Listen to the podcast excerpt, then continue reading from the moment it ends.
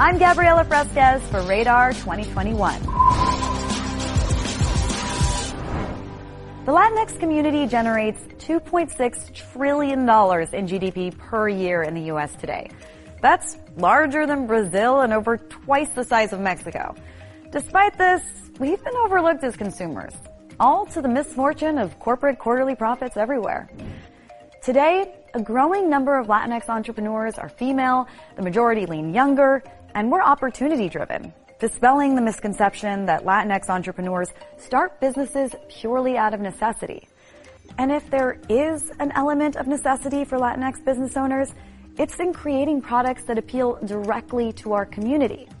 You know, beyond selling giant tortilla blankets on Amazon or Frida Kahlo nail polish at CVS or slapping a sugar skull onto a graphic tee at Walmart. Not that I have anything against wrapping yourself up like a giant burrito. I've tried it and I wholeheartedly recommend. In some industries, like the multi-billion dollar gaming world where we're still virtually non-existent, appealing to our community authentically requires a little more effort and creativity. Like when Paula Garces created Aluna, a comic book series turned video game featuring a Colombian warrior daughter of a Spanish conquistador and a South American nature goddess a fictional character us bicultural kids can definitely relate to. Hi, I'm Paula Garces, and I'm an actress, creator, writer, producer, and now a TV director. You may know Paula from Netflix's On My Block, but she's also the creator of an independent Latina superhero franchise. So my comic book is called Aluna and I have one of the books here with me. I'm humbly taking this title as the first Latina superhero to be created by a Latina, produced independently by a Latina. And now she's a video game on Nintendo Switch and on Steam. Paula developed Aluna out of a lack of representation of Latina superheroes.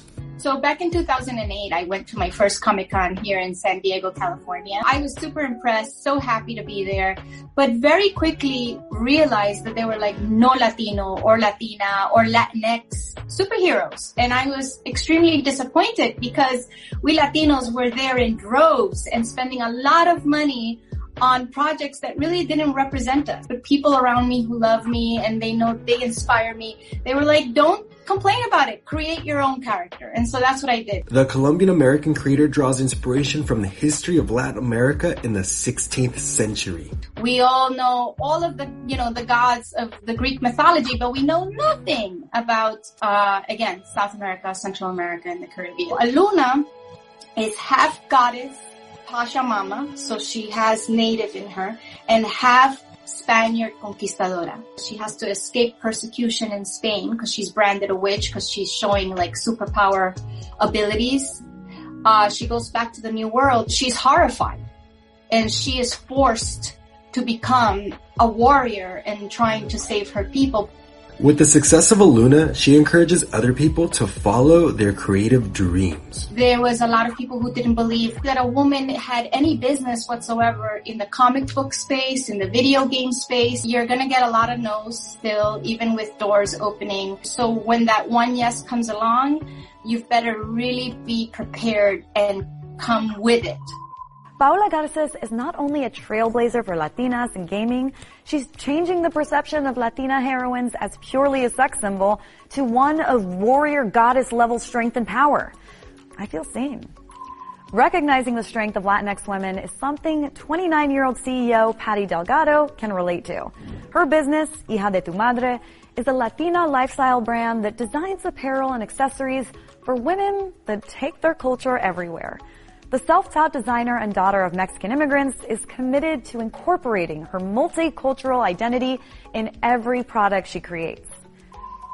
I founded Hija tu Madre in the fall of 2016 because I was on a mission to create a brand that really understood my identity and really spoke to my Latinx community. I'm the daughter of two Mexican immigrants from Jalisco, Mexico. I was born in Boyle Heights, which is the east part of LA, but I grew up primarily in the burbs and I grew up really in between two cultures, in between uh, very Mexican communities and also like very, very American communities. Hija Tu Madre has really helped me find community and build relationships with people who struggled with the same identity crisis as me and with a lot of people who are like cultural misfits who are trying to reconcile more than one identity or more than one culture to really figure out who it is that they are and create a place for themselves in this world. And I pull a lot of inspiration from phrases that I grew up hearing when I was a little kid. Definitely a lot of Spanglish sayings like make jefa moves or echale ganas. Entrepreneurship is a big part of Latin American culture. My parents are hustlers and they've had many failed businesses. So I think like I've just inherited this entrepreneurial spirit and I think a lot of my peers have too. I feel like there's just so much hustle in our communities that it just like, it feels natural to default to creating our own businesses and creating our own opportunities. Or like my generation is creating a new avenue for themselves to tell their own stories. And they're doing it through their businesses and through their art. And it's just important to tell your own story especially when other people aren't telling your perspective. You got to do it for yourself. And i think that's what my generation and my peers have been doing. Through her lifestyle brand, Delgado aims to capture and celebrate the complexity that is being Latinx. And her authenticity in doing so is refreshing. It makes sense that Latinx entrepreneurs would want to incorporate their culture into the project or business they launch. And there's no better place to witness that than on the streets of LA. Beautiful sunny Los Angeles, city of stars, and also home to about 2 million Latinx who make up almost half of LA's population. Latinx entrepreneurs aren't just launching businesses at a faster rate than any other demographic, they're also finding ways to infuse aspects of our culture with the things they create like Dulce, who found a way to make Mexican wheat candy? Hmm. We are the first Mexican-owned gummy brand in California. I became chef at 20, executive chef at 21. Um, and I soon moved up the ladder in, in, in my hometown. I've been a fan of cannabis since college. I'm, a, I'm Mexicano, so drinking is like a big, big thing for us. So cannabis really helped me balance things out. When I first made these polvorones, so everybody knows what polvorones are, the sugar cookies you get at quinceañeras or weddings. So I made a small version of that with cannabis and I took it over to Mexico. So my grandma was sitting right next to me and she would tell me, Mijo, I feel too good. And I was like, Grandma, yeah, it's the cannabis kicking in. Don't worry. She's like, no, no, no, mijo. I feel way too good. This isn't gonna last forever, is it? And I was like, Grandma, if this lasts forever, we're gonna be millionaires. You know, like we're we're good. And just seeing that was like, okay, yes, this this is what I'm gonna go do. I don't know what's gonna happen, but we're gonna go for it, and I'm gonna work as hard as I can and and make it happen. So that's why it's Abuelita approved because because of them, I jumped completely into this industry and you know gave, gave it a shot. As a chef, high quality food.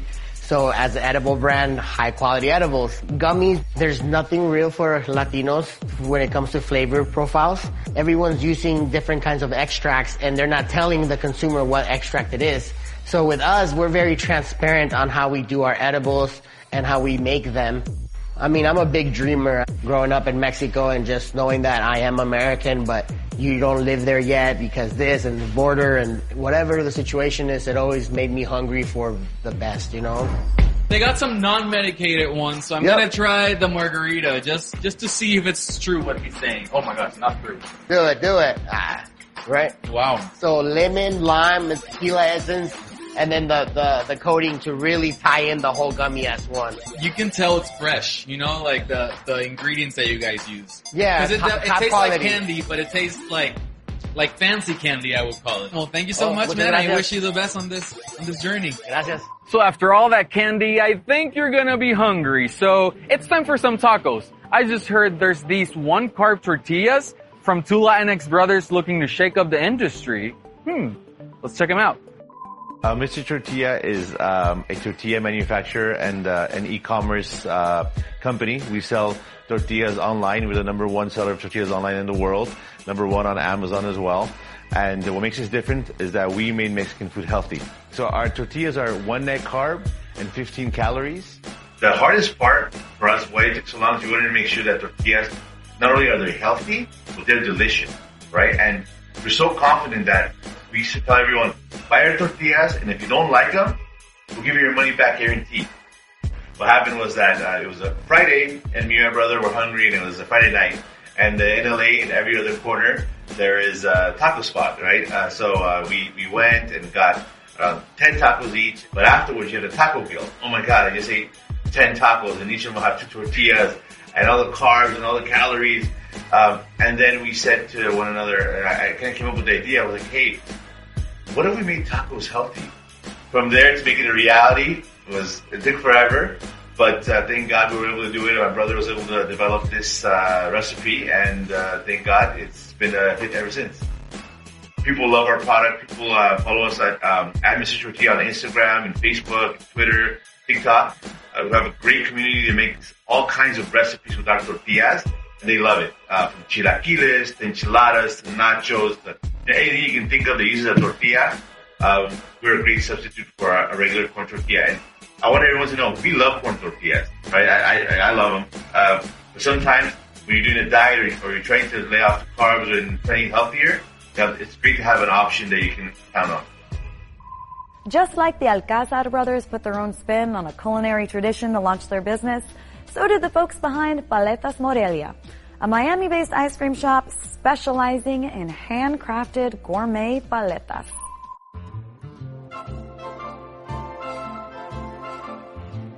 My name is Gilbert Arismendi. I'm the general manager and co-owner of Morelia Gourmet Paletas, and we sell Mexican paletas. It's just a, a mix of your traditional concept of Mexican paletas with gourmet elements to it, like gelato flavors and very high quality ingredients. ¿Por qué paletas? Well, I think uh, it wasn't necessarily about um, like finding a gourmet food. It, w- it was about like we love the paletas, and we really thought we could create an experience around the, an amazing product that it's normally or, or traditionally made out of natural ingredients. Can you tell me about the Morelia name? Yes. Why Morelia? Well, uh, we wanted to pay homage to the region where the paletas uh, were initially became more popular. The name happened to encapsulate everything that we wanted to communicate with our brand and our product. We started almost five years ago. Our first location opened uh, in September 2016, and uh, it's been an amazing journey. So would you mind showing me around the store Absolutely. Please come in. So at any given time, we have 16 different flavors to cater to most tastes. For example, we have a passion fruit paleta filled with condensed milk, and uh, we have a banana paleta filled with Nutella, and those are amazing too. Well, the condensed milk, that reminds me of my childhood. 'cause I remember drinking that stuff straight out of the can. Yes. And now you can have it in a paleta, And it, and it tastes amazing because the sourness of the passion fruit with the condensed milk kind of works. Oh, wow. That's up my alley. Yeah. Well, these are beautiful. I mean, they're also kind of just works of art. If your sweet tooth ever needs a culture check, you'll want to check this place out. When it comes to channeling our identity, food is always a good way to go. But what about the power of scent? Aisha Court has discovered a way to capture pieces of her Afro-Latinx roots and distill them into various scents for her environmentally friendly candle company, Vela Negra. The fragrances remind her of life in Cuba and Puerto Rico, two places she's been lucky enough to call home. Vela Negra is a line of black wax vegan coconut soy candles that are inspired by my Cuban and Guyanese heritage. I started making candles when I was a kid with my grandmother and it's continued on kind of as a stress relieving outlet. And with the pandemic, I finally had time to sit down and really think about what I wanted a candle to look like that I was going to have in my home that I would share with others. Um, started out just kind of making small batches. Each of the fragrances, even down to the body scrubs and the line that's coming out in fall, are inspired by some element of either Cuban heritage, Guyanese heritage, places that I've lived like Puerto Rico. A fragrance like Ashe. When somebody in my family says Ashe, it's a greeting, it's a blessing, it's it's something deep that you feel. It's like when people say bendición, we say Ashe, right? Morena is, everybody in my family calls me Morena. And I wanted to create a smell that felt like that. So Morena feels like chocolate. It feels like love. It feels like a warm embrace. I get really into this. So I wanted scents that could connect, um, that weren't what you usually find in the stores, um, that were worth you bringing them into your home. Even in a strong economy, managing a small business can be extremely challenging, much less during a global pandemic when many businesses were forced to close, some permanently. All year long, we've heard about how pandemic shutdowns disproportionately impacted Latinx owned businesses. But for Latinas, it was worse, with twice as many Latina led companies experiencing closure compared to Latino led businesses. Nueva York, the city where dreams are made of. New York is home to both big and small businesses, and right now we just got the green light to go back to the movies. Hey, y'all, good morning. Ice cold piragua, cherry, strawberry, and just for today, I got my mate. Story of a block that was disappearing. The genius is back! Latino audiences had the highest rate of movie going last year, according to the Motion Picture Association of America. Entrepreneurship in the Afro Latinx community is ever present, from the Piragüeros in Washington Heights to brick and mortar booksellers like Cafe con Libros in Brooklyn. We are here. Estamos aquí. Meet Emmeline Stewart, Dominicana, and owner of the Stewart Cinema and Cafe in Greenpoint, Brooklyn. We're more than just a movie theater. So that is number one. We, there's a church that meets here on Sundays. There's a children's program on Saturday and Sunday mornings where they watch movies. Uh, we have senior programs. We have political rallies here. We have all kinds of community events. Mm-hmm. Um, and we have just a, a multitude of things that go on here, presentations so businesses are using it. Uh, there are studios filming in the area, and so they're able to use our space to hold their extras, to watch their work in progress. So it really has become a hub for the community, and that's actually how we got through COVID how it feels to be the only black Latina owner of a movie theater in New York City. I don't like being the only, as you know, that it's mm. because there's a lot of pressure. Mm-hmm. You know, I always think if this doesn't work out, you know, it's, it's not just me. Yes. It's a lot of people like myself who have dreams. And I don't want them to be afraid. I want people to take risks. So it is a lot of pressure, I feel, but also I'm just really inspired by the support. Yeah. Because people know that this is a black Latina owned movie theater and yet they're here every day. So it, it's in so many ways, um, you know, just being that little Dominican girl from Brooklyn, it's, uh, it's amazing. It's an amazing feeling. And I take it really seriously. Entrepreneurship is integral to the Afro Latinx experience, and in a place like NYC, they are vital to the communities they serve. The Stewart Cinema is just one example of the superior value our businesses have and the reason they should be celebrated and supported. These stories make me wonder, could an entrepreneurial spirit lie at the very core of our community's DNA? Much like our inability to remain still at the sound of a good beat or our incessant need to add salsa y limon to everything we ingest. I don't know.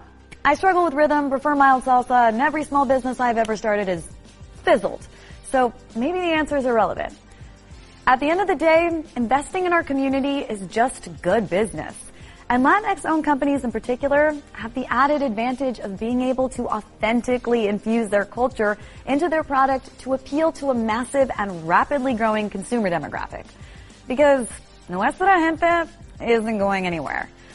Except maybe to go try a weed infused horchata gummy in Cali because uh, that's just genius. I'm Gabriela Fresquez for Radar 2021.